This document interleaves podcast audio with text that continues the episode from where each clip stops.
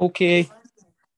Hello there, and welcome to the Outatime Film Podcast, where we talk film, TV, games, and all that jazz that there's no tomorrow. This week, we're talking about both Space Jam films, the 1996 film and the new sequel. My name is Tom, and as always, I'm joined with my co-host John. Hey, what's up? I'm here. You are here, Yes. indeed. Yeah. Um. Yeah. Uh, well, we got exciting stuff to talk about. Space Jam 2. We do, we Uh, do. We've literally just been to cinema this morning to see it, and oh boy, is it Was it definitely a a film? film. It's a film. I can, I can definitely say that it is a film. Um, yeah. But Yeah. before we, we do any of that, let's talk some a little bit of news. We have a director, John, for Oh. Blade, for the MCU's Blade. So Bassam Tariq, hope I'm saying that right, has been Oh, uh, has Mm, been interesting. recruited, I guess, uh, as the director for Blade.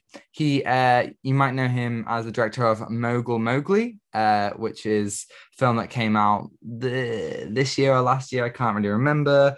Uh, starring Riz Ahmed about a rapper. Um, so obviously, well, there's no release date on Blade yet, uh, but we know that Mahershala Ali is going to star as in the main role, and that's about it. What do you think? Uh, that's interesting. Um, because well, I haven't seen Blade movies. Uh, but No, me neither. yeah, so I need to watch them. Uh, because a lot of people are excited about you know an MCU Blade uh film. So yeah, I'm, I need to get into it.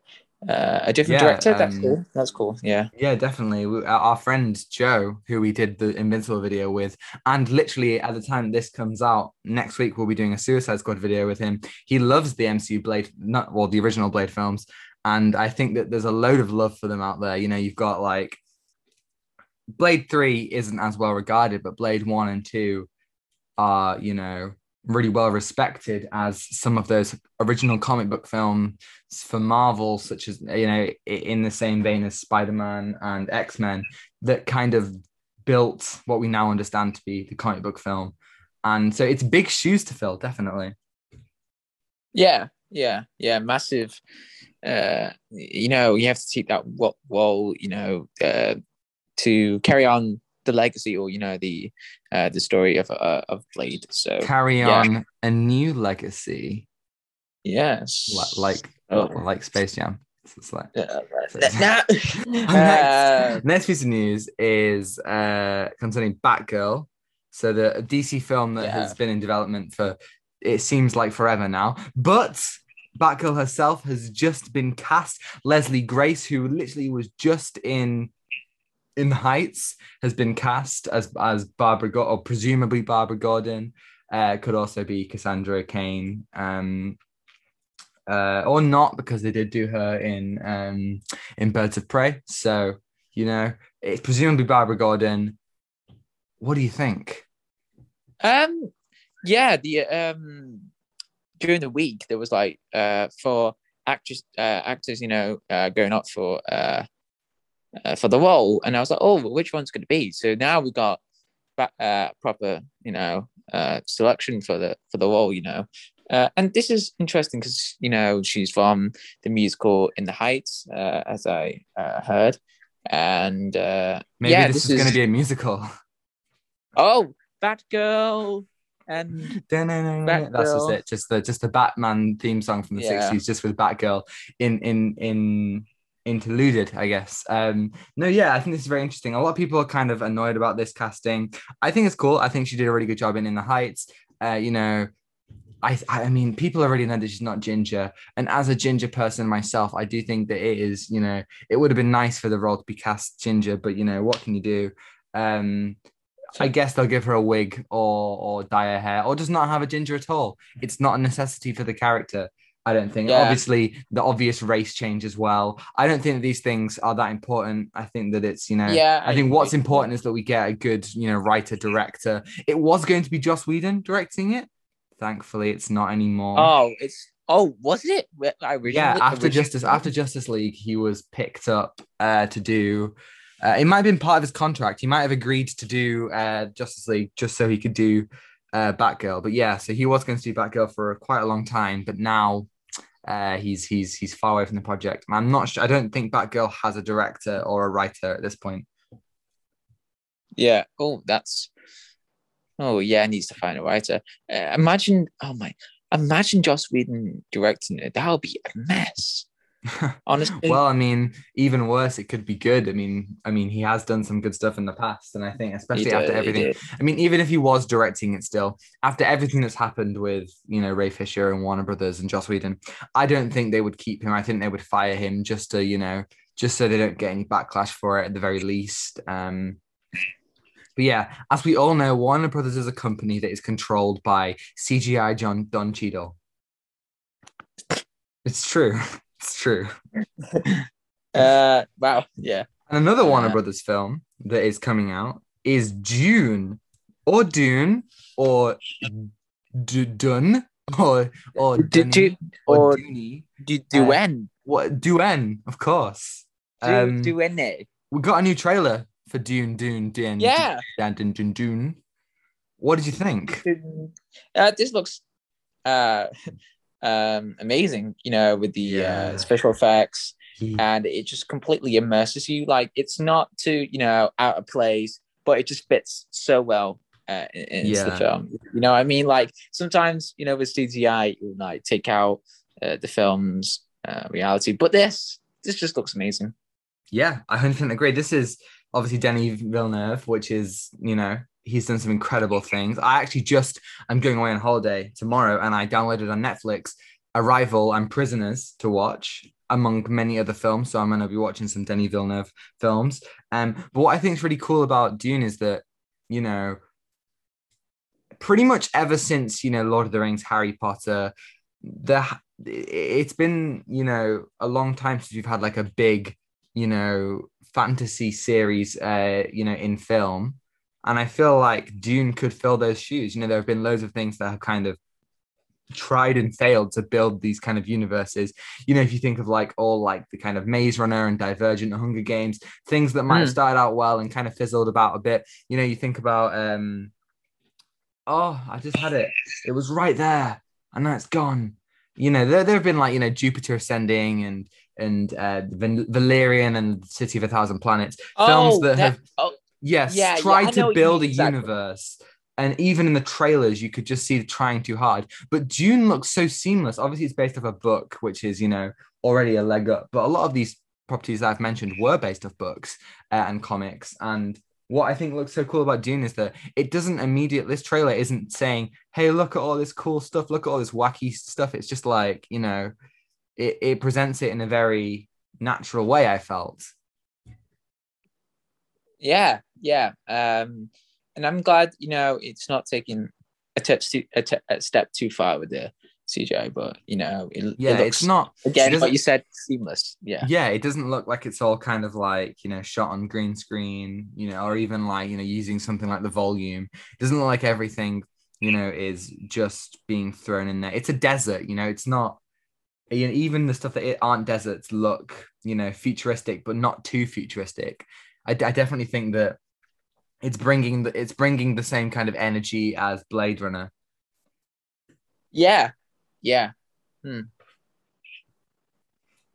This film is also supposed to be one of two as well.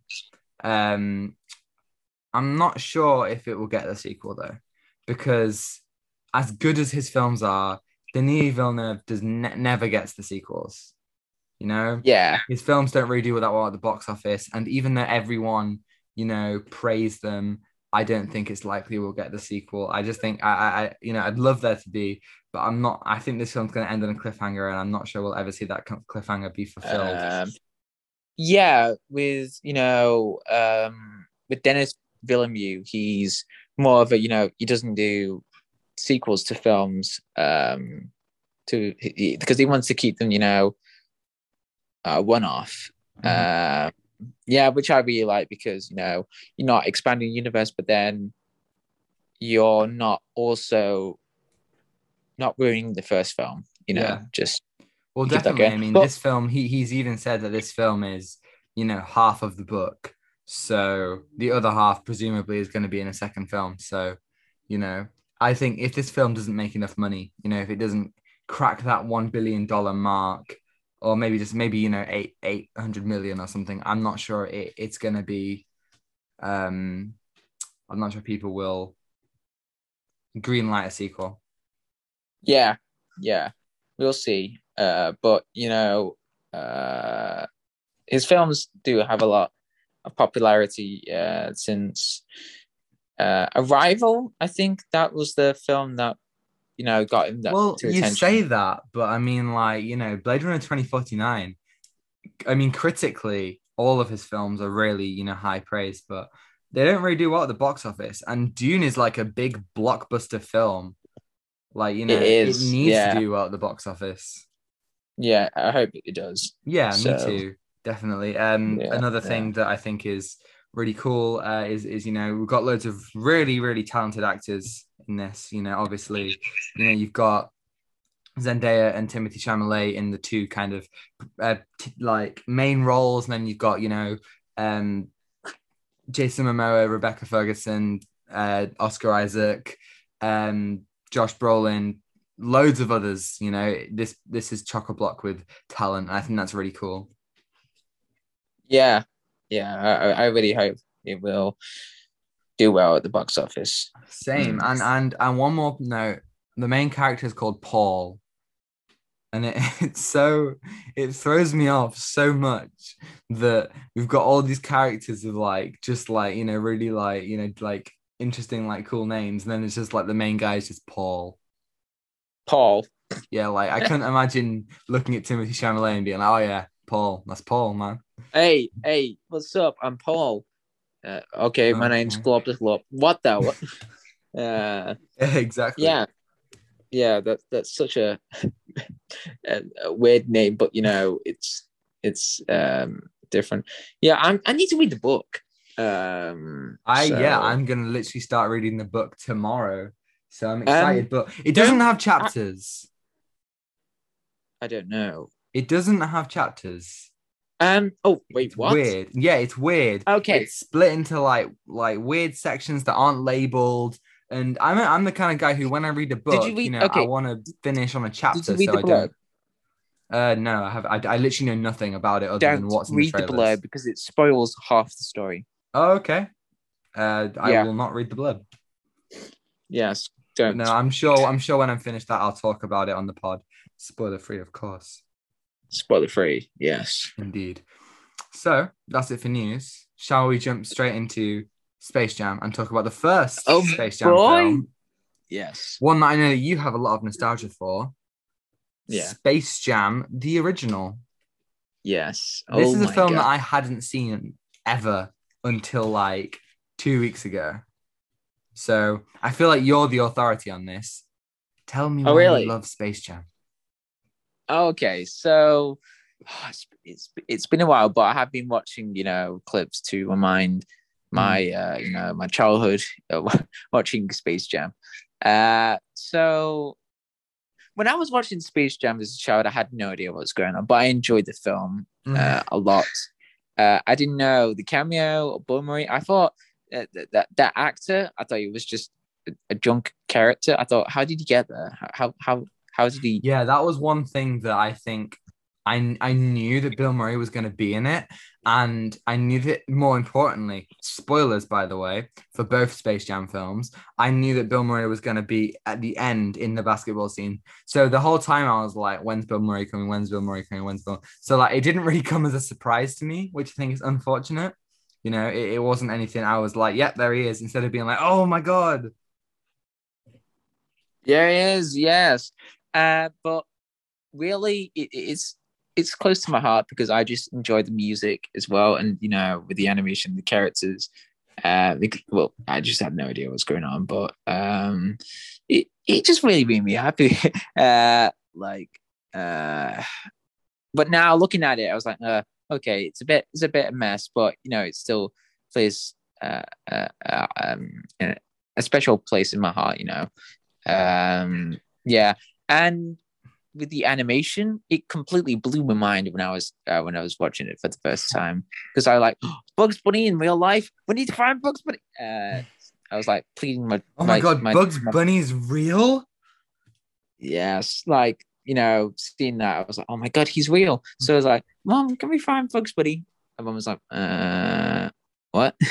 So Sure. uh, uh, yeah, it was it's different when watching it, you know, older. But back then, I was just having a great time watching it. Uh, I was I would watch it for ages on a loop, just you know, uh, remember the, the the stuff, and as well as Lily Bunny. It- Lily Bunny um, in that film was, you know, different in that, you know, she Yeah, was, she- Uh, honestly, her inclusion was such a way. I mean, I feel like every time you watch something as a kid, you don't really comprehend what's going on. Some short scenes go on forever. Some, you know, some long scenes go on like, you know, just pass by. And I feel like, you know, films that I've loved when I was a kid, when I revisited them as an adult, even even films that I, you know, film whether I liked them or didn't like them, I would just watch them and just be like, well, that scene, I thought that scene was like 10 minutes long, but it's actually about like 30 seconds, you know? Uh yeah and um it, it's the music that's nostalgic as well Mm. uh for me because there was one song that, that, that, um it's time to slam um, I, forgot the song it, it, it's, it was it's definitely a nostal- song. it's the theme as well um Yeah, I Yeah. can't say that any of the music really jumped out to me. Um, but the, the existence of the film, I, I don't know much about the background, but I just I just don't know what it is. What is it? Is it a Looney Tunes like like you know promotion? Is it a a Michael No, B. Jordan it's- kind of like M- Mi- not Michael it's B. Jordan, Michael. Jordan Well- kind of like you know like vessel? Like I was so confused. Um, yeah, uh, I'm just trying to remember. But the, well, I know the story a bit. Um, I thought the story was okay. Uh, looking back now, I mean, you know, it just centers around uh, Michael Jordan's, you know, basketball career, and then moving on to baseball, but then going back to ba- uh, basketball. So yeah, the the the whole emotional core of the film, where he's you know he's trying to give up basketball, and you know he kind of and he comes back to it for the right reason.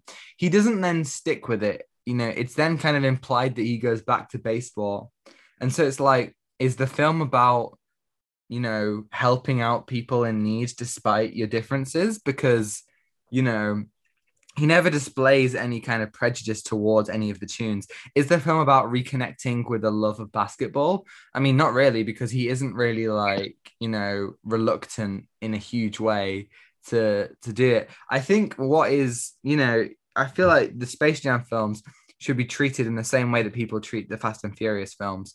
They're just like pure fun. And you know, Yeah. you know, you can't really approach them with a normal critical mind. And I do approach them with a normal critical mind because unfortunately that's how I've been wired. So I do see them in, a, in you know, I don't just look at them, you know, in that way. However, really, you know, that that is what they're about. That they're just, you know, they're bits of fun.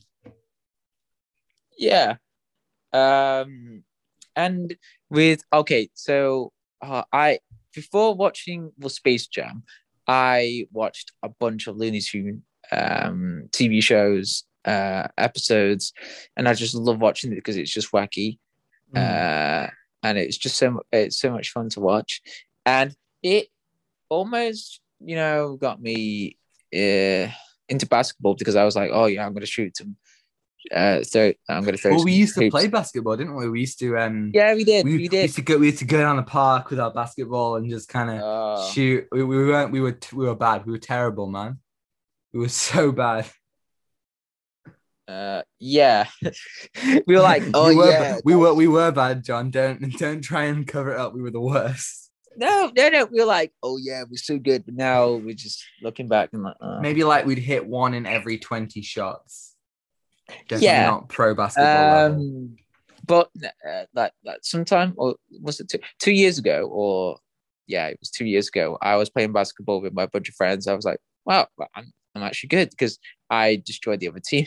I was like wait a minute is is this space jam god's talking no no um Well, yeah, I remember playing it in um, in PE once and being and, and and doing really well and being like, oh my god, I can really play. And then I get and then I went up against people who had a had lots more experience than me. Two was better at sport in general, and D were just like ah taller than me. kid. And so I was just like, ah, I can't play. I was just going up against morons before.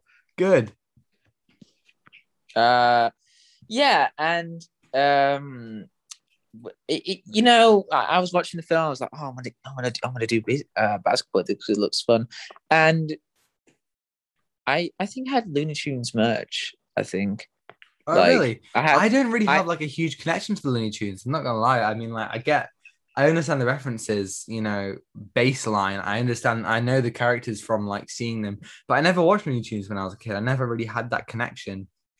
It, with it, you know, was I'm- so much fun. It was so much fun watching. Well, I mean, because watching these two films, I have seen, you know, like I can appreciate a lot of the comedy, and I see where the appeal comes from.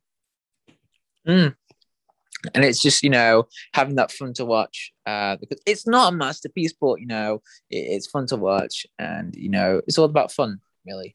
You know, the basic of Space Jam. Uh, and the original storyline for Space Jam is, uh, you know, having that story, and then you look on to this new legacy.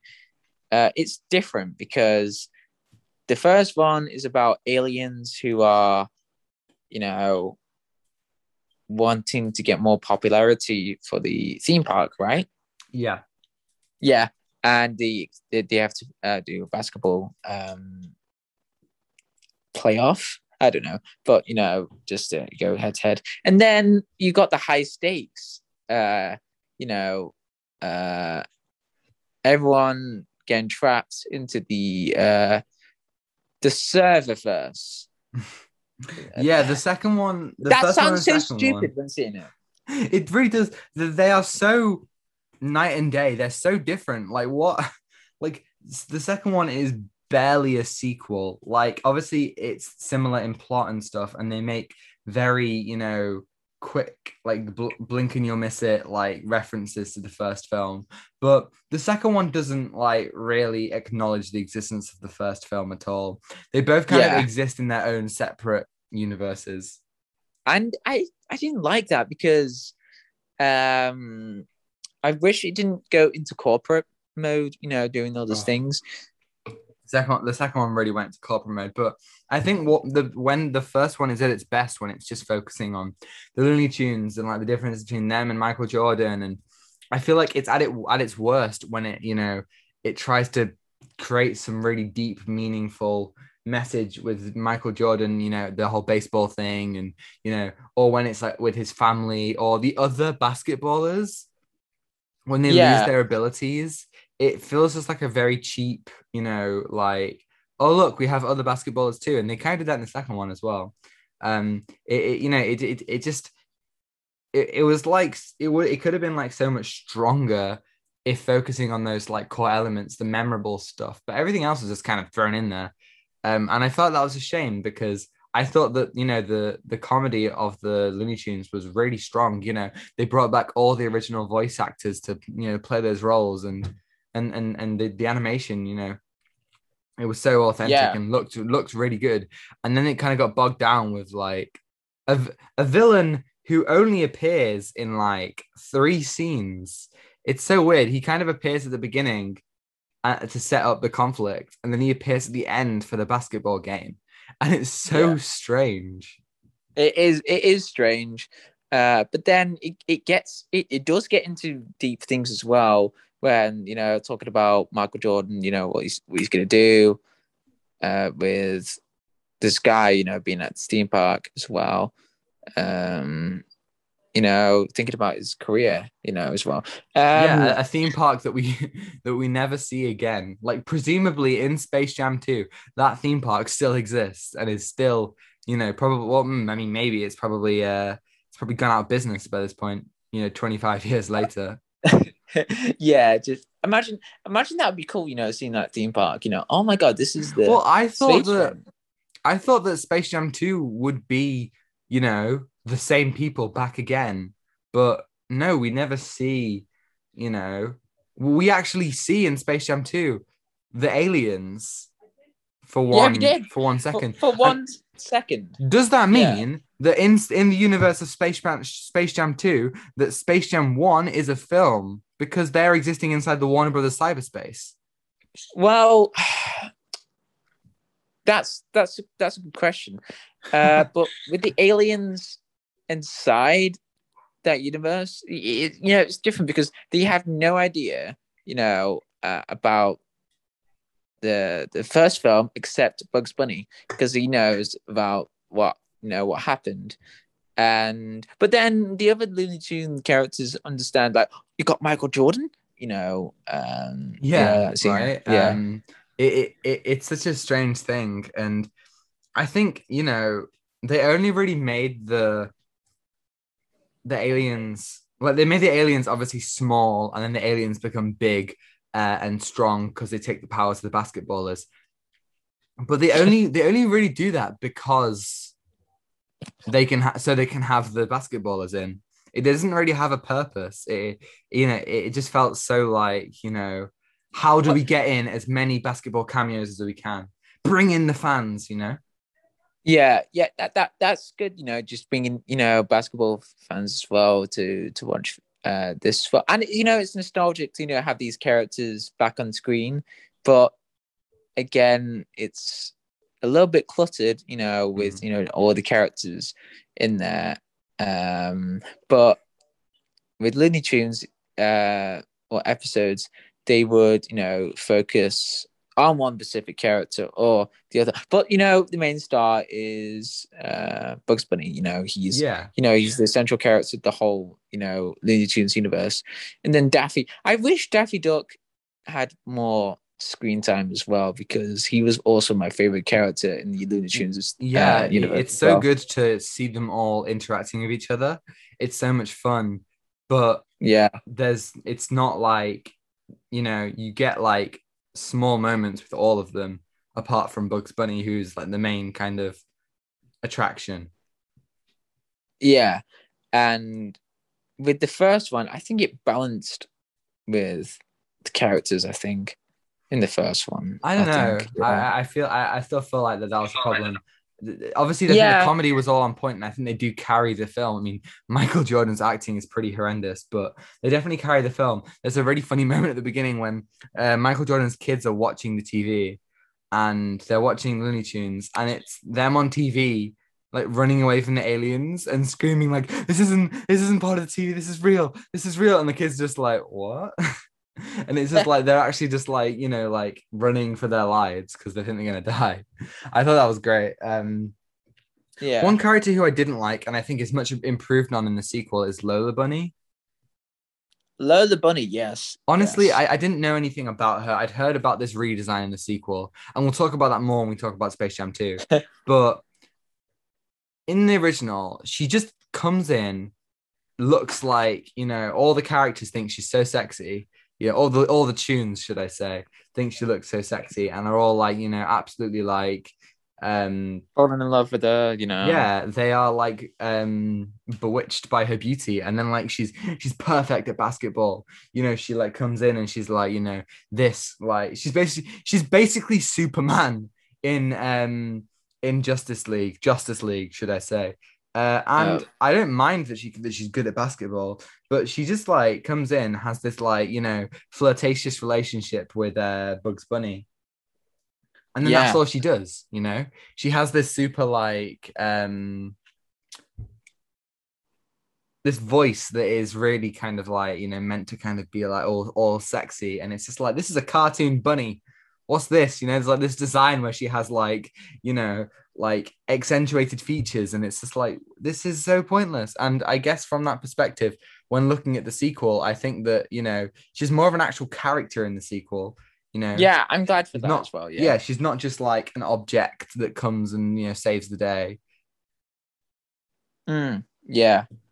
Uh, and you know, a lot of people were mad about the redesign because were, you know, uh, I'm not one of those uh people who who were mad about the the redesign. I was like, oh yeah, she's a proper character. She looks great, but with like the people, no, we want her to be thick and you know, you know, really looks really cool and, and everything. But no, she she looks a proper character. I I really glad about that. So Yeah, Yeah. I, I- I definitely agree.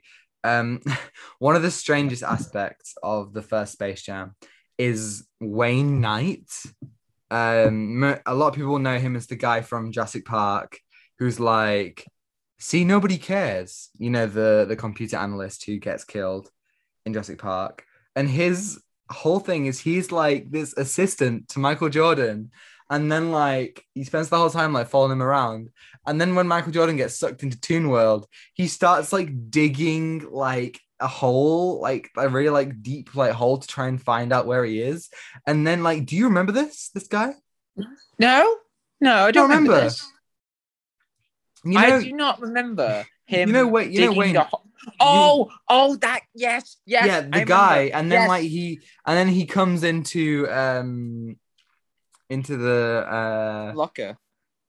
yeah he Yeah. yeah he he like he like comes part of the team and he's like their kind of um i don't know like their their, their caddy you know he's like he's like kind of like their ref their their like motivational speaker i guess kind of like you know spending the whole time just being like oh yeah like you know you can do it guys and i'm part of the team too and it was it's just so like jarring i was so just like what what what what, what? just he just constantly made fun of and it was kind of like you know it was kind of it was, it was kind of like so ridiculous that it was like you know it was actually it was actually quite funny i thought um he was just there being wacky the whole time like with barely anything else to him like we don't know like you know really what's his role i have no idea he just comes in and it's just the most stupid kind of guy Yeah, yeah. and um, apparently not very memorable if you if you don't really remember him Yeah, um, I only remember the digging scene, and that's it. Just Yeah. trying to find Michael Jordan.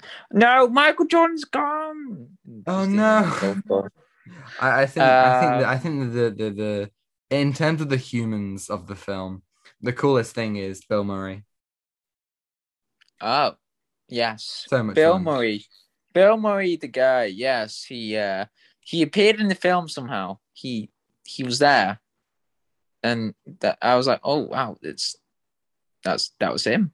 You know, just Yeah. arriving in Toon World, and he, he- was playing basketball with Michael Jordan. I mean, that was it was so good that they just kind of went for it. Like, you know, I'm pretty sure it's Yeah. Daffy Duck or something who says, How is he here? I guess it's just one of those things. And he's just there and he and he and he's absolutely terrible at, at, um, at basketball. Even the whole time he's kind of said that he wants to be a basketballer. And and, and he's just it's just a really random and funny cameo that I just think is absolutely bonkers that even that it even exists. It's so out of the blue, and um, I did think that he would be in Space Jam 2. I thought that he would, you know, come at some sort of climactic moment, but he didn't. Yeah. Um yeah, I, I mean I can't argue the cameo is great. Yeah. um yeah, um yeah, I, I just want to say that the music is nostalgic, the characters, you know, that you know brings out, you know, the goofy um the, the goofiness, is that a word? Yeah, Goofiness? yeah, I I guess it is. Well, with that Yeah. in mind, before we talk about Space Jam 2, what what would you give Space Jam out of 10? Obviously, Um, your your okay. score will be so much more nostalgic than mine. I, I. I, um, for enjoyable reasons, I'm gonna give it a seven or, or an eight All right. Okay. because I you could- know it, it's a special place, and you know there's there's some flaws. It's not the perfect film, but you know I it's a great childhood film. Yeah, Yeah. no, I could definitely get behind the score of a seven. Uh, yeah, I'd say seven or six. Um, again, it's a film for kids. It's this is a fun film. So you know, I have these criticisms, but at the end of the day, you know, if someone like you, John, would like, you know, like it as much as you know we do, as as you know, as you have, then that's all you really want, you know. Yeah, and uh just I, I had like lots of uh Looney Tune toys, and you know, uh I was like, oh wow, this this is great. Um, you know, watching it back then. Uh, Yeah. Well, Hmm. with that in mind, Exactly. let's let's move on and let's talk about Space Jam 2, A New Uh, Legacy. uh, so Uh, oh, I forgot what I was going to say. Amazing. Um, yeah, this is this is one that I was like, you know, having watched the trailers, I think my worst fears of the film came true. I was so worried this would just be like everything Warner Bros. has ever done. Like, remember Matrix? Remember like the DC stuff? Remember Game of Thrones? Remember Harry Potter? And frustratingly, so much of this film was just like that. You know, It's so corporate. film. Yeah, it was so Yes. corporate. It was like Ready Player One, but turned up to one billion.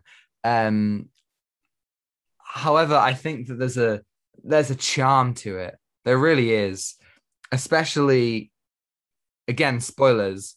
There's one scene that I think we both really loved, um, where they go into various films and the Looney Tunes are part of those films. So they go into um, Austin Powers, Mad Max Fury Road, Casablanca. Is there another Uh, one? I, I think that might be it. Uh, Austin Powers. Yeah. Um, Mad Max. What we said? Mad oh, Max. Matrix. The Matrix. Oh my god, yeah. Yeah. Uh, that one. And then we had cameos as well. Uh, uh, we had Rick and Morty. Yes, right. Rick and Yes. Morty. There was some uh, DC That- stuff with uh, Wonder Woman and Batman and Superman, and it was, you know, it it was very stupid. But I think in in in in the in the small moments, it was really fun. You know. Yeah, and I, I, to be honest, I really like those fun moments because it really took me back, you know, to the days when I was watching Space Jam 2. at one for the first time. oh my Uh, God, John watched Space Jam 2 before anyone else.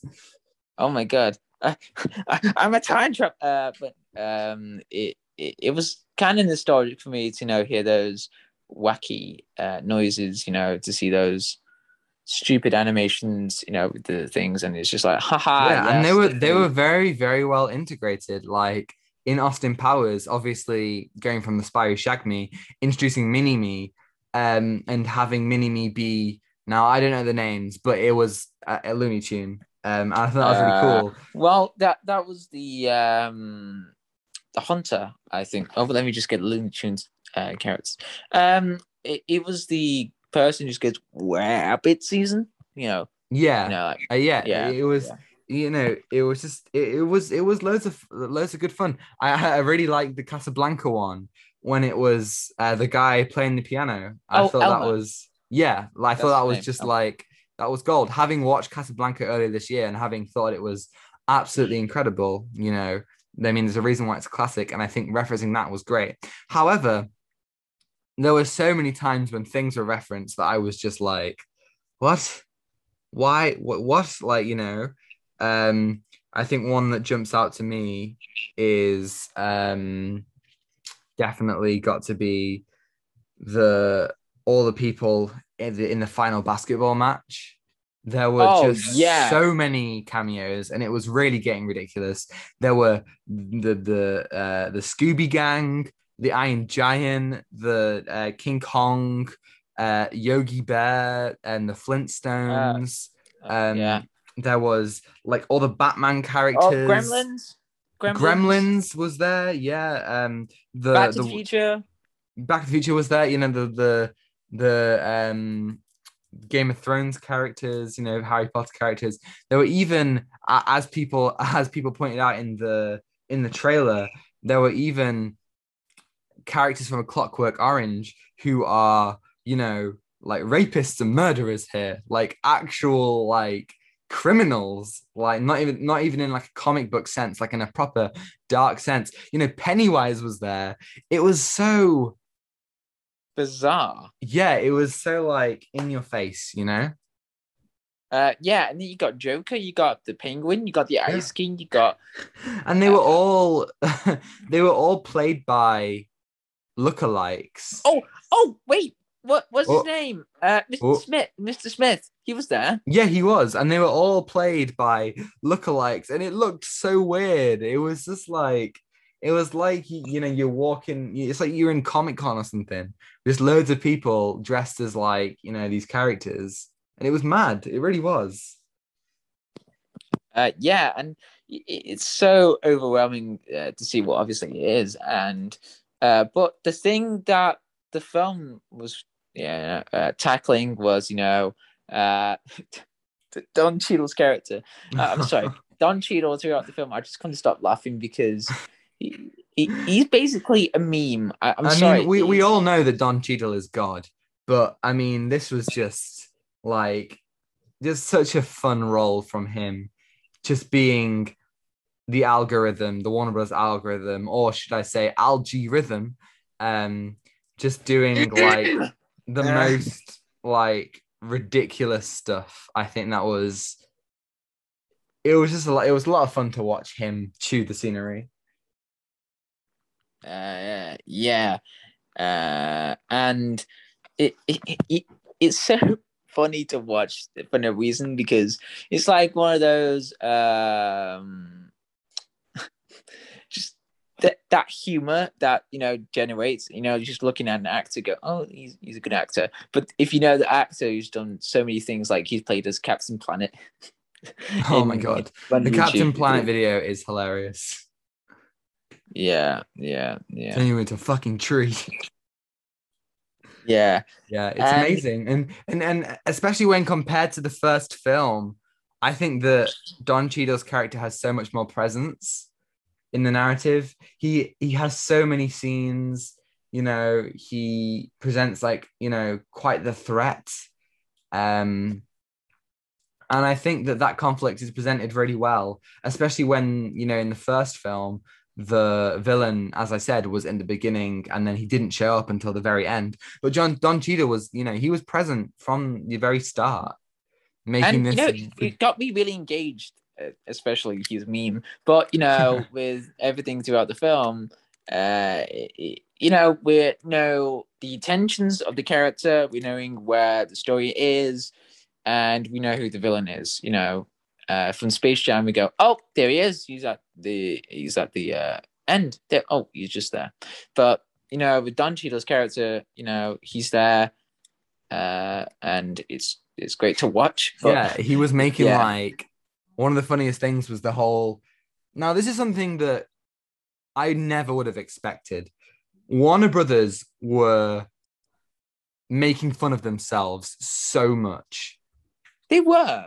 in the They board were. meeting at the beginning, you had them, you know, being like, "Oh, it's all the algorithm. Look, it's LeBron James in Harry Potter. It's LeBron James in DC. It's him like in all of these like you know like existing, you know, it's like LeBron of Thrones. It's it was just hilariously over the top, and and they had the they had these two um these two uh board members who were just so over the top and so like stupid.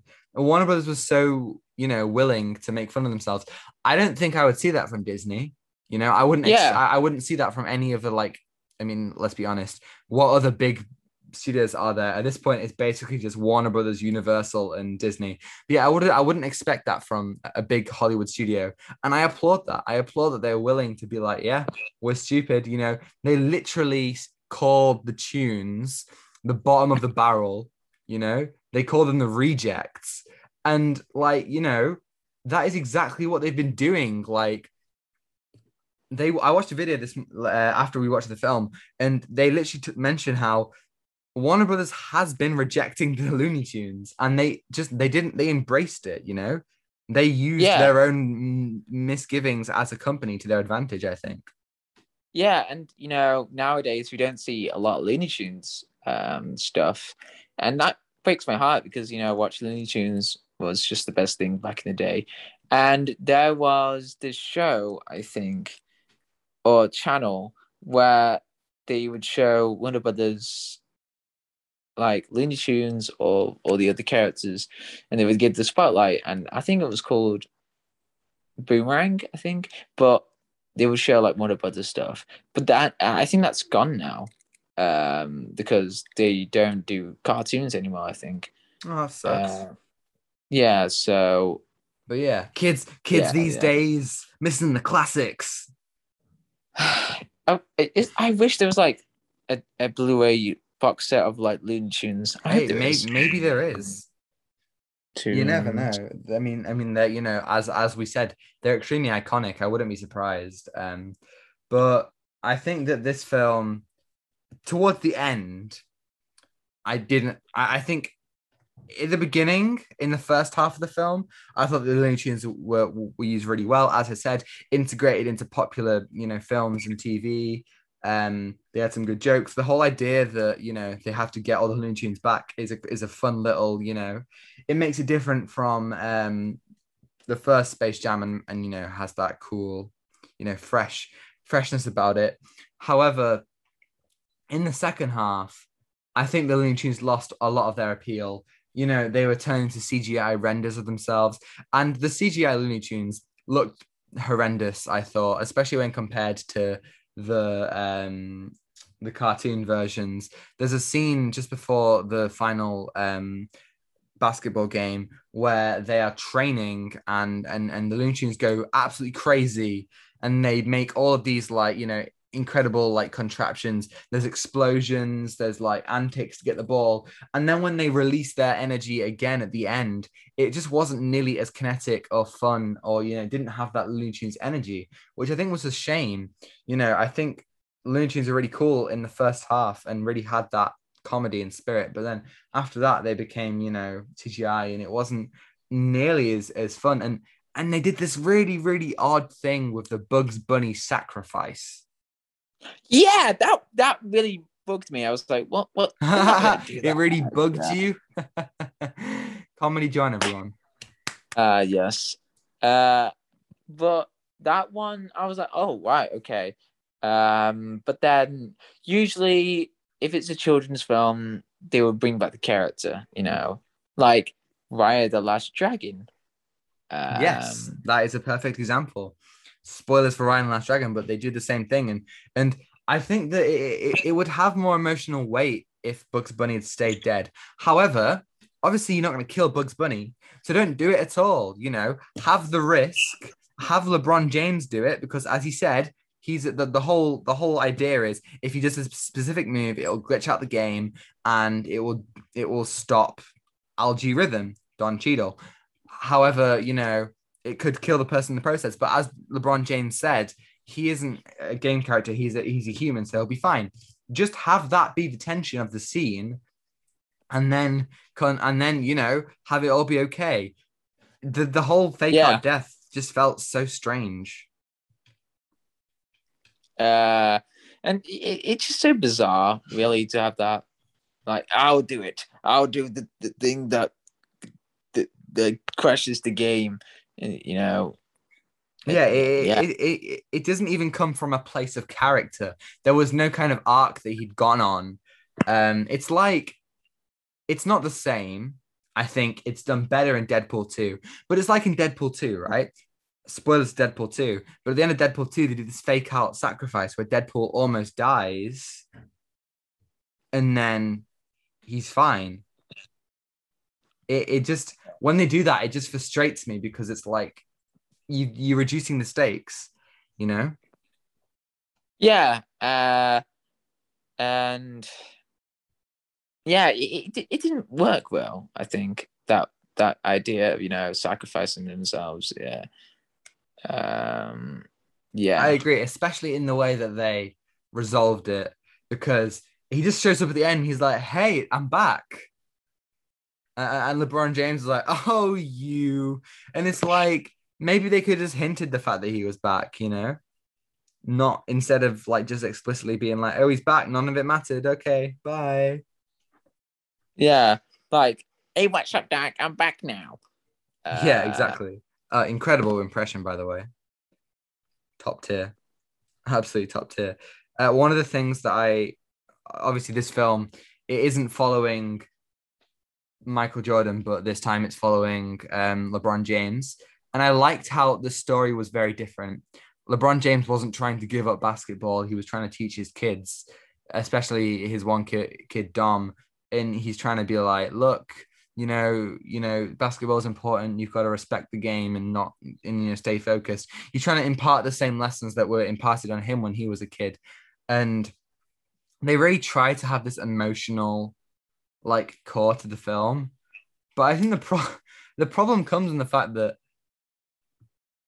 like, why would the kid trust Don Cheadle? You know, like LeBron James is shown to be a decent dad. You know, he comes into the kid's room and he's like, he sees what he's been pl- been playing. He shows some, you know, willingness to connect with his kid from the beginning. But then the kid is so easy to then ditch him and say that he's the worst dad and you know doesn't understand him. Whereas he's, you know, he's been showing that he's been trying to. And it just felt like the whole conflict of the film and this whole like message they were trying to impart just was built on such flimsy foundations. Do you know what I mean? Yeah, yeah. Um, I'm sorry, I, I just had to process what you just said because that whole chunk. Sometimes my brain doesn't work in. I was like, sometimes daydream. I'm so sorry about that. And, and That's I'm all right. That's all right. I could Um, miss. That's all right. There's just so much that I, that you know that I could talk about. You know, um, I did I did think that um the again they didn't force the basketball players like other basketball players apart Oh, from LeBron. yeah, yeah. they were yeah, I see what you mean. present, but they weren't like huge. But then like there was this weird thing where they were all like turned into like human animal hybrids. Yes, but one isn't Chronos. Yes, Chronos was very uh I wish he was the main villain, to be honest. yeah, the idea of like a super, you know, intelligent and um just just in general superior basketballer who can slow down time and you know comprehend things faster than any human is a really cool idea and it would be a really nice way to challenge LeBron uh, instead of just having this video game thing. Uh, the video game thing comes with a lot of uh, very awkward and cringy like jokes. You know when LeBron dabs? That was Um, that was painful. it was very Uh, painful. Yeah.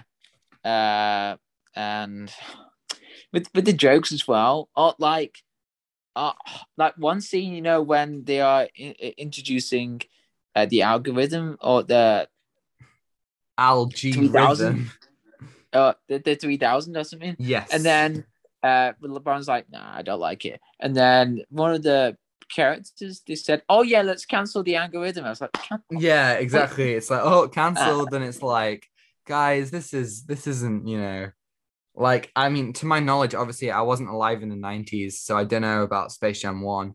But Space Jam 1 didn't it just felt like the comedy came from timeless areas, you know. The the, Yeah. the Looney Tunes were funny and they, you know, will probably always be funny. You know, Bill Murray was funny not because he was referencing popular things and it immediately dates the film. You think about something like Black Panther, where they make that horrendous, what are those jokes? It's so cringy and it dates the film immediately, you know. Whereas something like Guardians of the Galaxy, where it has jokes based on, you know, just like logic and, you know, wit, it isn't dated as as much. Whereas I think Space Jam 2 is immediately dated in some of the jokes that it makes, you know, like dabbing. You know, that's a joke that might have been like a lot funnier back in 2017, but it, now it's it's just like this is this is just painful to sit through and watch, you know. And again, the the, the funniest parts were the Looney Tunes. So stick with that. That's what works, you know. yeah, yeah, yeah. Um, Another another joke that I thought was the worst was the rap. oh God, yes, the web. Oh God, uh, yeah. Uh, who? All right, help me out here. What's what, remind me of that rap. what's the name of the pig who does it? Let me let me get the pig. Is it Porky Pig? Yeah, it's Porky Pig. Well done, Tom. You Thank you. I'm, I'm Um, learning. I'm learning. Um, Yeah, Porky yeah. Pig does this rap, and it's just the worst. How does like? I'm sorry, but they decide how is it? What's a creative? I imagine the writers are sitting in the room like, okay, so we need to, we need to get the, the tune squad uh, above the uh, what are they called? The goon squad, Um, we've got to get them above them in in terms of um, you know, points. How are we gonna do that? How are the tune Squad gonna get the upper hand? Oh, I know. Why don't they do a rap battle? Oh yeah, brilliant. The kids love that, and it's like, oh, it was so horrible. Honestly, I think I died. It was, it was, it was disgusting. It, it, it really was like this, Um, just such pandering yeah. again, trying, trying so desperately to be funny and and you know with it, and it's like it's not, it's not those things. It's, it's embarrassing. I thought. Yeah, and with I wish they didn't have those embarrassing moments because in Space Jam they didn't have that at all because it was just they really and you know it, it, it, it just felt you know like a film but this it's trying to engage you you know some i don't know just cringe um yeah yeah Yeah, Um, definitely. I agree. And as you said before, this film with the Looney Tunes, it was so stuffed. There were so many Oh. of them. Like, you know, there were some really funny moments. Like one of them was like, shoot the shoot the ball. And he just like gets out his guns and just starts shooting the ball, like literally. And I thought that was like, you know, funny. And there was some like really, really good like bits of comedy. But again, it was so masked and and so many of the characters. You know the old the old lady, what's she called? oh, oh uh, i was about to say granny goodness no, I think Granny Goodness it's would have granny killed. it's granny it's yeah, Granny. It's so Granny, her whole role is she does things. Again, this is another thing that I heard in this video that I watched, and, and it's a really good point. Her whole thing is that she does things that old ladies generally don't do. Like she like her like all of her jokes just derive from her like doing like ninja moves and stuff. When it's like, oh no old lady should be able to do that. And it's just it's it's very low-hanging fruits, it felt like. Um, you know, uh when she I did I, it was quite funny actually. You know, when she takes out Chronos yes and then and then LeBron says she is the one. And it's just the, the weirdest Matrix reference I've ever heard. It was great. I loved it. Um that was yeah, that was that was great fun. But let's let's talk about let's talk about Lola Bunny in particular. Obviously, as we said, she's got so much more character this time around. Yeah. And I feel like that we understand the character a lot more and you know what she's trying to do. But uh, we got we saw her doing the Amazon um test, Yes. I think. Yes. Yeah, and so like you know you you understand that she's you know try you know that she's that she's trained and she doesn't just come and be perfect. She's you know she's trained for it and and and obviously you know with with our redesign as well, she isn't so much of an object. She's she is more of a character who you know just another member of the squad. Um, I I have no idea why she's played by Z- Zendaya. I have literally no clue what that adds to the film. You know, like what is Yeah. like why why Zendaya? I mean, like yeah, she's a great actress, but does that like did it have to be her? I just felt that was like just a little bit weird. But you know what was weirder? How all of the all of the um like okay, so in in this Amazon test, um Lola Bunny like helps out. She's like, no, I'm not gonna help you guys to LeBron and Bugs Bunny. And then like they mention family, and it's like it's like it's like Fast and Furious. She just stops and she's like, family, and she saves them. And there are so many times in the film when they mention family, and people are like, "We'll do it for family," and it's like, what is this? Is this like a meta kind of thing about Fast and Furious? Like, and the kid's name is Dom. Like, is that just a coincidence, or is that like me looking into it too much? Yeah. And like I think the Fast and Furious films uh are influencing or impacting the Yeah. films like family. Well, as as as you know, as it has been recently, there's been such a surge of Fast and Furious memes, and it feels like that's bleeded over. But this film was like shot like two, three years ago at this point. Like, what the hell is like, you know, like how how is Fast and Furious having this much of an impact? As- presumably, maybe it's a coincidence. yeah. Uh, I, I just don't know.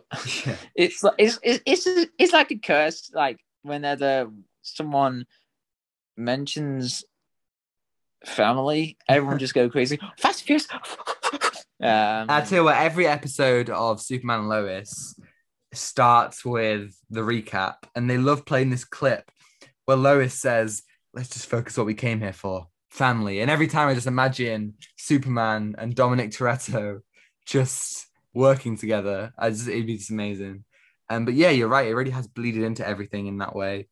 Um, I think my final point that I'm going to give about Space Jam was I thought the CGI was great. Um, it was really seamless, Yeah, and especially especially in the final. Apart from the, the the tunes in their CGI forms, which I thought looked horrendous, I thought that the the um, CGI and in the action was done really really well. It was really fast and energetic, and and it was engaging. I mean, the film was just under two hours long. It didn't feel like two hours. It felt like an hour and a half, maybe an hour long. You know, it, it was really well I paced. thought, I it, thought. uh, I thought I was in a long. oh, really? actually. Yeah, I don't know why. Wow, I didn't feel that. I, I honestly, it went fast for me. Mm, Yeah, I'm, I'm, Strange. I'm, I'm, I'm glad that. I'm, I'm glad that. I mean, honestly, for me, if it had gone on for like two hours, if it felt like it had gone on two hours, I might have died. Um, because it, it, you know, it, it was very difficult to get on at some point. But yeah, so what, what would you give Space Jam a new legacy out of ten? Oh wait, is there more stuff I want to talk about? Uh, Uh, well, I'm. I think that's all for me. Anything else you want to say? um, I mean, the film was a little bit nostalgic, but the thing that really got me was like the idea of the serververse was a bit, eh, because uh, it, it's trying to, you know, I mean, it does have that original concept, you know, this this industry having this whole other, you know, Game of Thrones, uh, Yeah. all the other films as well, and it was a bit jarring for me because I thought it was going to, you know, all be focused on Looney Tunes and you know what they're doing, but then it's the company that's making fun of themselves, but yeah, also it was just Warner Brothers promoting- shoving down all of their all of their IPs down your throat.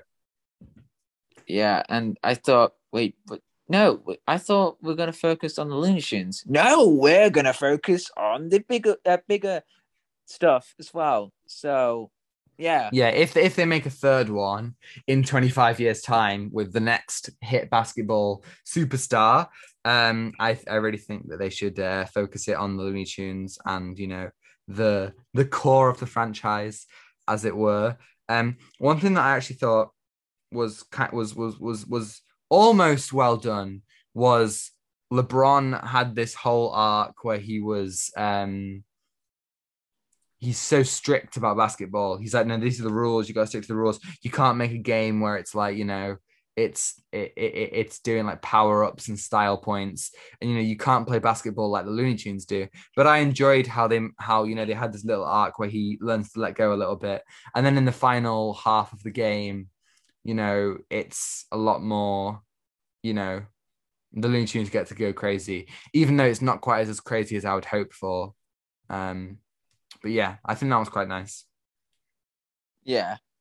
Uh, but although I did have some fun watching the film, uh, I was like, yeah, this is great. The animation's cool. A bit weird on the uh, uh, with the Looney Tunes. So, yeah. Yeah, Uh, definitely. Yeah. So I would give Looney Tunes, oh, wait, sorry, Space Jam, new legacy. Um, I I've been thinking about it. I'm gonna give it six out six out of ten. okay, right, decent. Um, I definitely think you had more fun with it than I did. Um, and I think again, uh, one of those things is that I'm so in my critical mindset that you know I had trouble letting go and just kind of having fun with it. Um, I think I did have fun, and I think if I were to rate it on just how much you know how fun it is, I think I would give it a six out of ten. But I think I'm gonna go for four out of ten, five out of ten, six out of ten on a good day, I'd say. But I think today I'd go for a, a four out of ten. Yeah. Um, Yeah, but yeah, it, I think it is. I think it's a worthy sequel to to Space Jam. I really do. I think you know it- Yeah. it's it's exactly what Space Jam, what you know, kind of what you know what a sequel I would expect it to be. And I think it improves on the original in a lot of ways, you know. It considering they're both so similar, it does things so much better. And hey, if they do make a a, a third film when it comes to 2046, maybe it will it will perfect the formula and make a film that, you know, completes the trilogy in a satisfying way. Um Oh, imagine there was a post credit scene.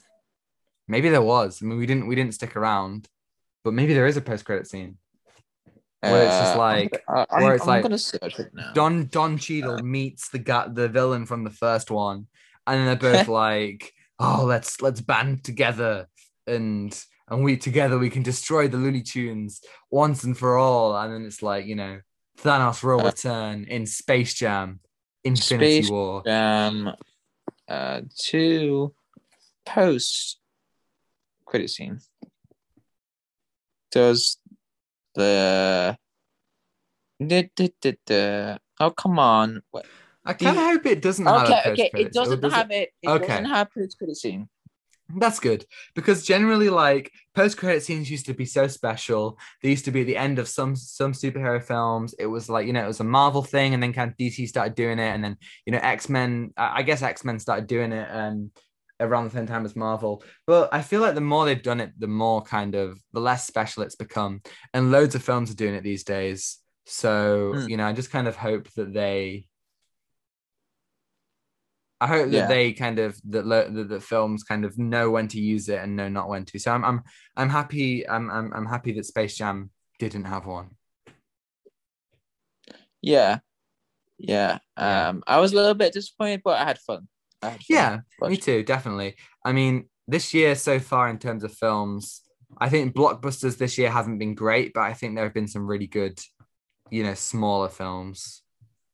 yeah Um, shall we uh, move on to the viewing? yeah sure Let's do it. All right, so I'll uh, let you go first. What have you uh, been watching this week?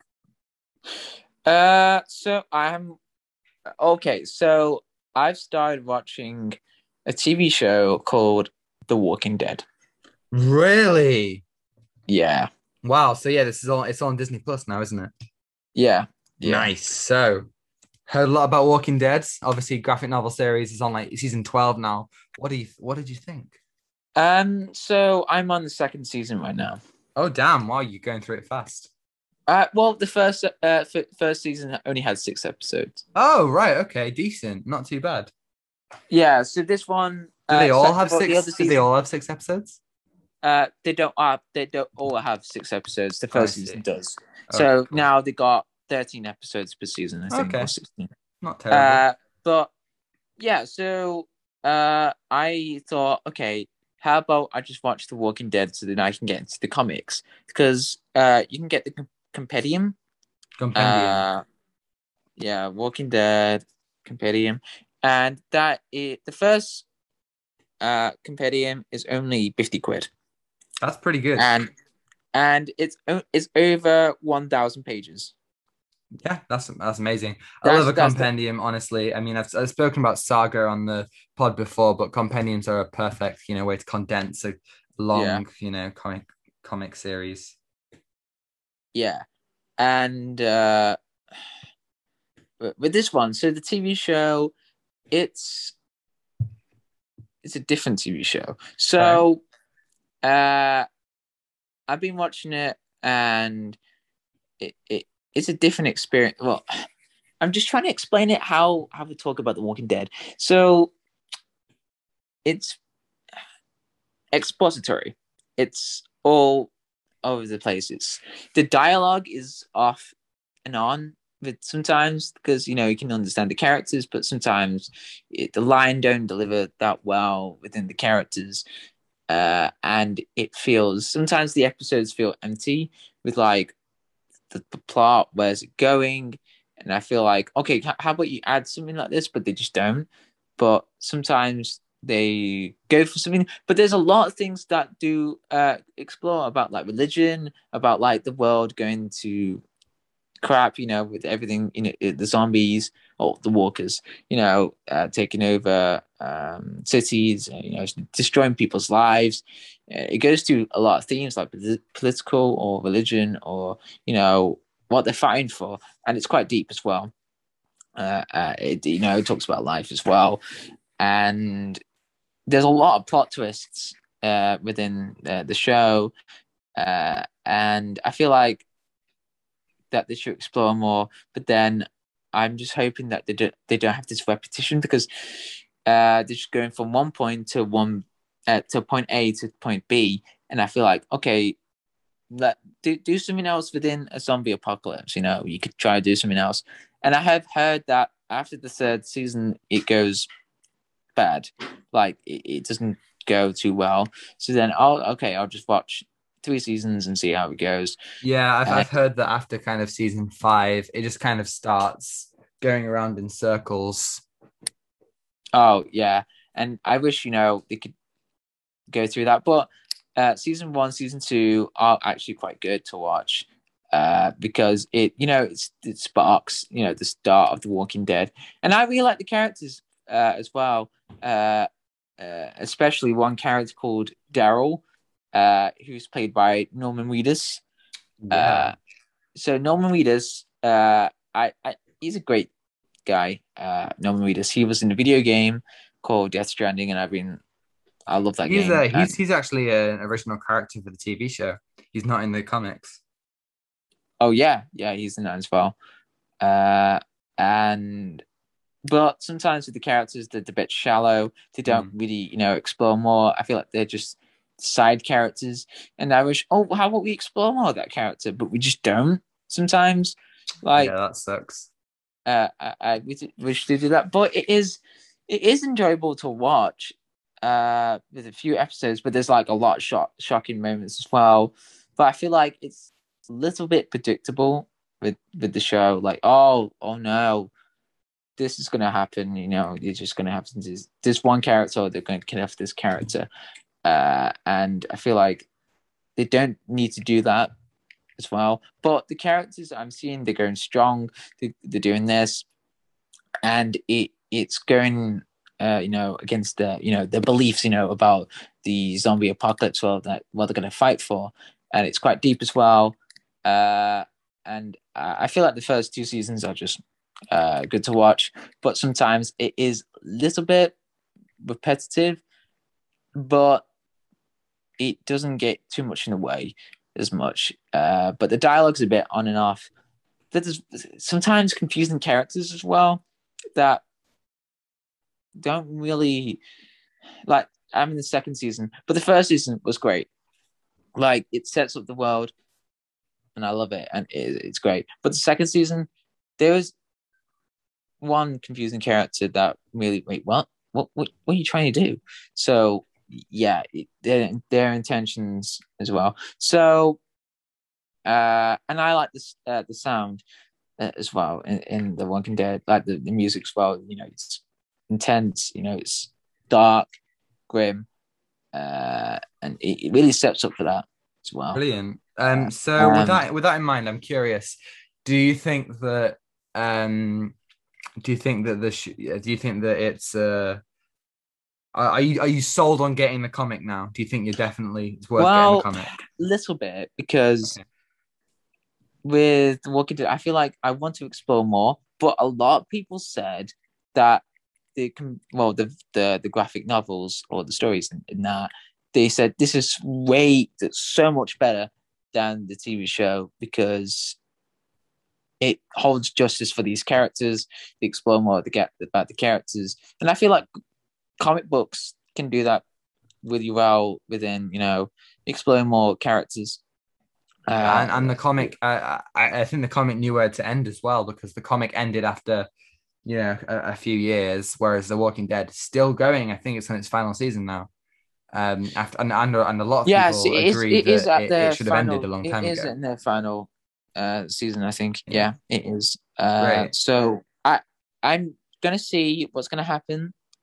And I'm a bit worried about like if I'm gonna go in that rabbit hole watching the seasons because I just yeah. don't want to, you know, be that like, oh my god, yeah, Walking Dead. But Yeah, I, I know. I know exactly what you mean. I, I, I, I've watched so many sitcoms. Sitcoms already have the, the issue where they just become so repetitive and boring. And the most recent one I watched, Scrubs, I only watched season one because I knew that you know, like if I watched it all, that I'd just be watching some real, you know, boring stuff.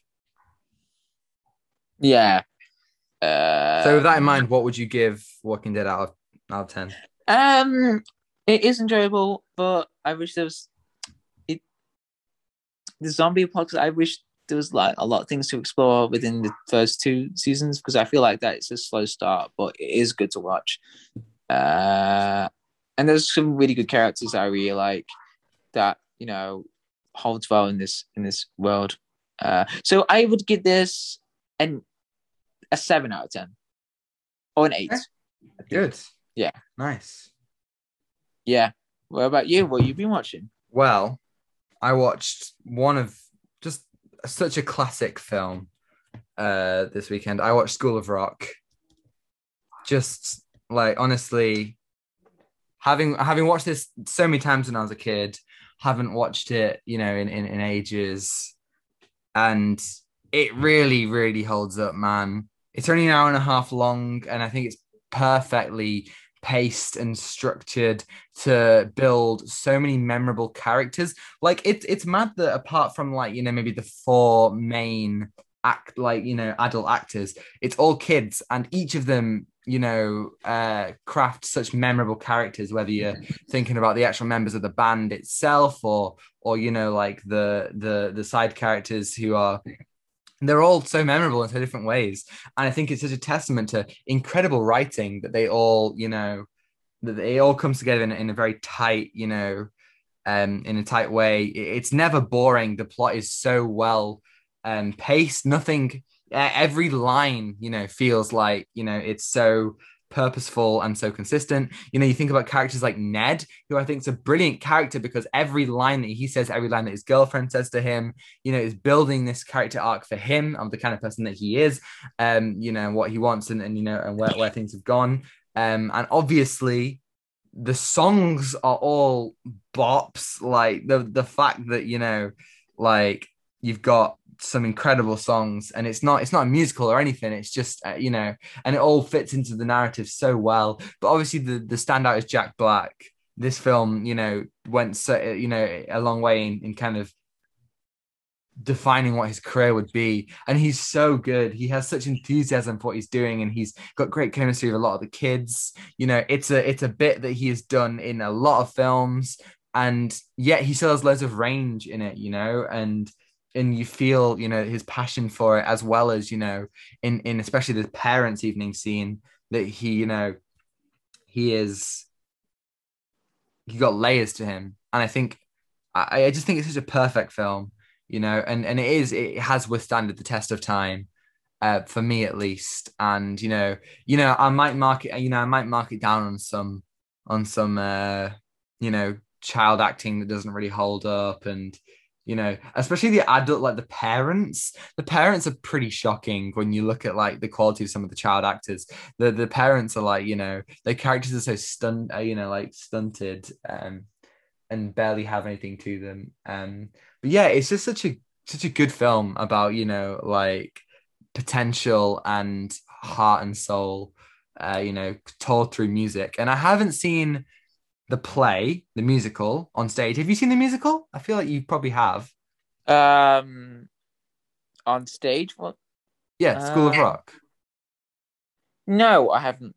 no right okay i feel i felt like you had but yeah apparently it's just as good you know like the music's all great and, and I, you know I, yeah, I did hear reviews about it. Um, yeah I, I- i've heard it's quite good I Um, saw it um when I was walking in New York, and it was there. Yeah. and a lot of people were like, "Oh my god, this is so good." I was like, "Okay, okay." So Yeah, I, I really don't know how it could live up to the film, but I've heard it's good, you know. And honestly, like I, I think that I think this film's so good that I, I would like to quite give it a go. But yeah, I think I give it a nine out of ten, and it is Oh, such a classic.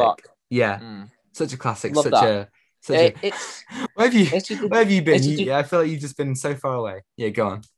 Uh no, I just wanted you to you know um, say what you want. But School of Rock, that's such a classic film to watch. It really like, is.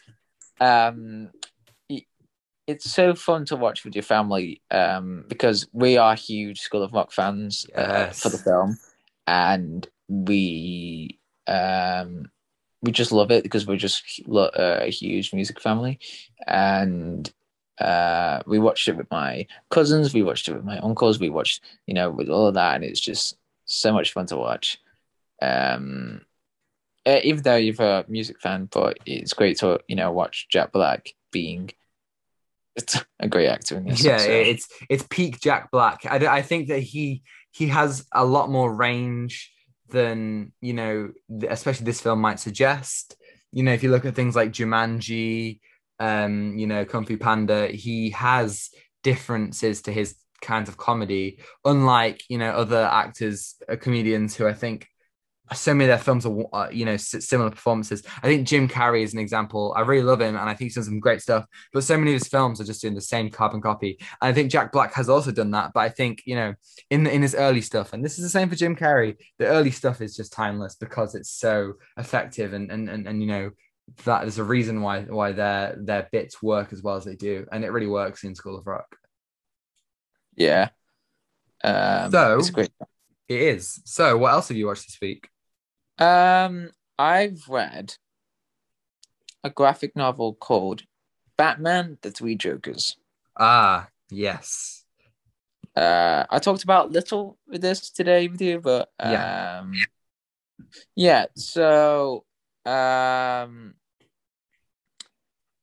so this one was a very uh, this one's a, a different story because I thought, okay, it's going to explore more about the Joker. It's going to explore about you know uh, why do we have these um, Joker different timeline up to well, if you read Batman Endgame, there's one sequence uh, in the comic where um, Gordon is looking through the old pictures of Joker, and you can see Joker like in the old pictures throughout history, and it's creepy. It's so yeah, creepy. Batman, Batman Endgame is by no means a horror comic, but it's one of the most effectively scary sequences in any Batman comic that I've ever read.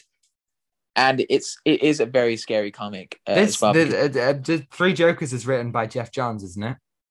Yeah, Geoff Johns. I don't. I, like, I, oh, what honestly. I don't know why it wasn't Scott Snyder. I feel like you know it should have been. It him. should have been Scott Snyder, man. It should have been because he would have like he understands more about the Joker clearly about you know with Batman and you know to understand more you know the you know the this the brutality of Joker you know in the new 52 one because he's he's a lot more uh fierce forceful you know you know what I mean? Yeah. you know he, he fights batman you know one to one in endgame. You know that's crazy. Um but this uh this one is more centered about the mystery of the three jokers. Why are the three jokers? Uh i'm not going to spoil it uh but uh it is it is cleverly written. Uh and i'm not a huge fan of geoff johns but uh, I, I don't I don't like him, but I do like his work. Uh, like Doomsday Clock or um, the Green, uh, Green Lantern. I do have one of the Green Lantern Yes. books. The the the you, you have Rise of the Third Army, right? Yes, I do. Yeah, well, that that's that's from the start of the re of the New fifty two run, and that is one of the ones that really got me into comics, just in general. There were three pillars for me. It was Civil War, which is still probably my favorite comic of all time, Kraven's Last Hunt, and the first three volumes of New Fifty Two Green Lantern, all shaped what I think you know make incredible comic book stories. Yeah. Um, but the one that really shaped me was Scott Snyder's comic, uh, the uh, New 52 one. I thought Yeah. that really got me into the world. Yeah, he it's, it's Uh, one of the best Batman runs I've ever read. Yeah, I agree. Um, so this one, uh, I thought it was cleverly written. Uh, you know, to explore more about what the the the mystery, and you know, it goes through. You know, uh, it goes through each of the Jokers. You know, past with the Bat family. So you got um Joker who shot Barbara Gordon, uh, the Joker who killed uh, no, who killed uh Jason Todd, and you got the one who was fighting Batman in Endgame who tried to kill him. So, um, so these are the uh, core Jokers, and they explore more about it. And there's a lot, lot of twists within this this one. It's it is a short graphic novel, but it, it it's it's a simple story, but it, it it's really deep as well. There's like some messed up bits uh, within uh, the relationship between Joker and J- Jason Todd, and it goes through like different ideas of like, is this the right Joker or is this the wrong Joker? Uh, and it we do get some little answers about Joker, but it it it doesn't really ruin the mystery of the Joker. But uh, the ending of it is quite impactful, and it it it really impacts the ending of Killing Joke. And I was like, wow, that's that that's a uh, that's something. But also, there's it, it it does it it does also explore the relationship between Batman and Joker. You know, uh, they've been fighting for years, and there's one great opening to yeah there's a great opening to the graphic novel where you can see batman's scars uh like you can see the scars who you know which villain did the scars so you got one by penguin you got one by killer croc you got one by Scarecrow, but mostly, uh, well, most of the scars are by Jokers, especially the one in Endgame. You can see that one as well, uh, and it's all around his body. Oh, you can see the Bane um scar as well. You know, we he breaks back. Yeah, that's really cool. I, I love that kind of stuff. In Arrow, um, which I think is a is you know one of the best superhero uh, TV shows in in the first five seasons, it tells the backstory of Oliver Queen on, on the island he gets stranded in, and and you see, you know, in each season, you see like where he gets certain scars and certain tattoos. I, I, I think that kind of stuff is is is really cool. Yeah, uh, uh, and I thought that's that's a really good detail. Um, yeah, uh, and I thought it was, you know, cleverly adjusted about, you know, about the Joker and uh, about the past, you know, what what they're doing, but it's really focuses about Batman, you know, fighting Joker, and there's one great twist at the end of it, you know, um, Batman talking about Joker. So yeah, yeah, nice. So what would you give it out of ten? I thought it was a great read. Uh, I would give it nine out of ten because it was Brilliant. cleverly written and the arts as well. It's great. Uh, and it is it is a short one. I wish it was a bit longer because it felt like one of those classic stories. You know, like you got Death in the Family, you got The Killing Joke. It feels a lot like that. You know, those solo stories. It feels really good. It's not yeah. too complicated. Um, but yeah, um, awesome. Yeah, yeah. Brilliant. Right. So, one last thing that I want to talk about before we uh, head on out is something that is, you know, a disappointing thing to say the least. So, this week I finished The Flash season seven. So, the end of season seven aired. And oh, this season broke me, man. I've been keeping up the Arrowverse for so long, oh. and I still love most of it. And the Flash is one of the best shows in the Arrowverse. Season one is incredible. Season two is amazing. Season three isn't is is is good. It's good. It's not amazing, but it's good. Season four is bad. Season five is bad. Season six is great. Season six was such a return return to form. And I have to say, and I'm really upset that I have to say this, but season seven might be the worst season out of all of them. My God, it's so First of all, it starts out finishing the season six storyline. Obviously, season six was cut was cut short because of COVID. That's fine, you know. And I think that's the strongest stuff. The bit from season six is the strongest stuff. And then after that, it goes through this absolutely ridiculous storyline, which is, you know, which is so has this weird leaning on family and it's like this weird fast and furious universe which is so strange with weak villains and you know and and it takes the cheesiness too far in my opinion. And I love a, I love a bit of cheese. I think you know cheesiness can often be mis- mixed uh, with sincerity, and I think the Flash has so much sincerity and cheesiness uh, with it. But this just felt like it was too much. There was no sincerity there, It- and the characters felt like they weren't built. You know, you know, they weren't developed enough. And then the back half of the season, they did. Uh, last week I talked about Godspeed. They did the, they did uh, Godspeed. Um, Wait, they didn't? They did, they did, but they've been Oh, they building. Sorry, they've I been building. Godspeed since the end of season five. This is three years of build up, and they just decimated it. It was terrible. Not only that, but it was the Flash's 150th episode, and they just couldn't stick the landing.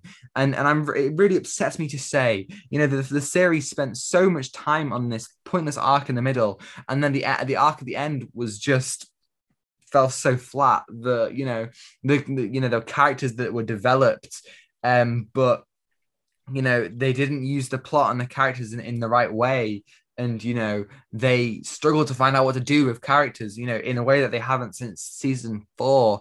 It's such a shell of what it used to be. And it's so upsetting because eric wallace the showrunner did some amazing stuff in season six. And that was his first season. I really thought the flash was looking up but no it's just it's gone back downhill and it really kills me i don't know what they're going to do with season eight but i hope that they can bring it back because i used to love the show so much you know there's so many elements that they could do really well but they just they just really they messed it up man they really did i know you haven't seen season five or six but season seven is definitely my least favorite season of the show oh, and oh, really? Wow. yeah Wow. and could be my least favorite season of of the arrowverse you know? It's it's almost as bad as arrow season four which is famously dreadful. So yeah. It's really upsets me but it was it was atrocious. Um Mm. i really hoped i held on hope and i really hoped it could it could fix itself but it didn't and it makes me so sad. However the beauty of the arrowverse is that when one show is bad there are other good shows and at least we've had batwoman season two legends season six superman lois season one which have all been great. So thank god for that. Flash flash ain't great but you know what can you do? Uh, i think i'll give it five four i don't know because there are still like you know there are still elements that remain that i think are pretty good. Um you know just like production wise and character wise the music's still good but i think i'll give it like a three out of ten it really wasn't good and, and not a lot could save it there were a couple of episodes that i liked but other than that yeah really shame and and and yeah so had to leave it on a bit of a downer but yeah Uh, uh, um. yeah i know Wow. Uh, i've been crying about it for so long no tears will come anymore uh, do you want to take us out then Yeah. what did I? No. Wait. No No. do you want to roll us out into the outro yes. Uh. Okay. Sorry. I thought you said something else. Do you have like I was gonna say? I was like, oh, okay. Uh. right. Uh. Thank you for listening. Uh. Today has been a strange episode. Uh. Because we've been talking about Space Jam, two, and you know, it's it, it was a film. Definitely a film. Uh, yeah, I Um, can confirm it. It's a film that, that exists. We were talking about when we go to the cinema with each other, we always watch like just weird films. We watch Sonic the Hedgehog, Fast and Furious 9, Space Jam 2, uh, Ralph Breaks the Internet, Rise of Skywalker. Like we haven't like watched any like proper masterpieces together. We should fix that. Yeah. We sh- we need to watch something that's solid. You know. really do. that really ground yeah that's groundbreaking for the experience you know yeah Yeah, 100%. Hmm. But yes, thank you everyone for watching. If you enjoyed, leave a like and subscribe if you want to see more. Uh, this next week, uh, as this comes out, we'll be doing Suicide Squad 2016 with our friend Joe from Heg Dog Films. And then we'll be doing Suicide Squad, the Suicide Squad 2021. Uh, and then and then we'll be going into Star Wars: The Bad Batch season one, and the week after that is our two year, uh, not two year, one year special. We're going to be revisiting Tenet. So very exciting stuff coming the, our way. So if you want to see any of that, or if you want to head back and look at our other stuff, you can subscribe. You know, we've got some cool stuff uh, that we have talked about. Uh, you can get in con- contact with us at outatimefilmpod at gmail.com. We will read it out if you do. Uh, or follow us on Twitter or Instagram at outatimefilmpod. Or follow me on, uh, on Twitter at Tom the Boardman. And yeah, anything else to say? Um. Uh. Okay. Yes. Sorry. I was. I'm just trying to remember what. Yeah. I usually say. So. Um. Thank you for listening again. Uh. Please wash your hands, and uh, wear your mask when you go into the cinema. You know, we, we want we want to be safe. Don't go on your phones. Uh, yeah. Uh, just do that, please. You know, we just want to keep those cinema. uh, For the love of uh, God, think of the children. Oh yes, and again, wash your hands. Yes, it's important. Yeah. Um, and yeah. Um. So, without further ado, Take what you're given. give nothing back. Good- Goodbye. good- good- goodbye. Goodbye. I was waiting. I was waiting. I was like, I was like, is he gonna do it? Okay. Goodbye. Goodbye. Oh, oh, you goodbye. Goodbye. Uh, gu- goodbye. No, you. No, me, me? You. Um, no, I am me. You are you. Oh my God. It makes sense now. Uh, Goodbye. goodbye. Goodbye. Goodbye. Gu- Goodbye.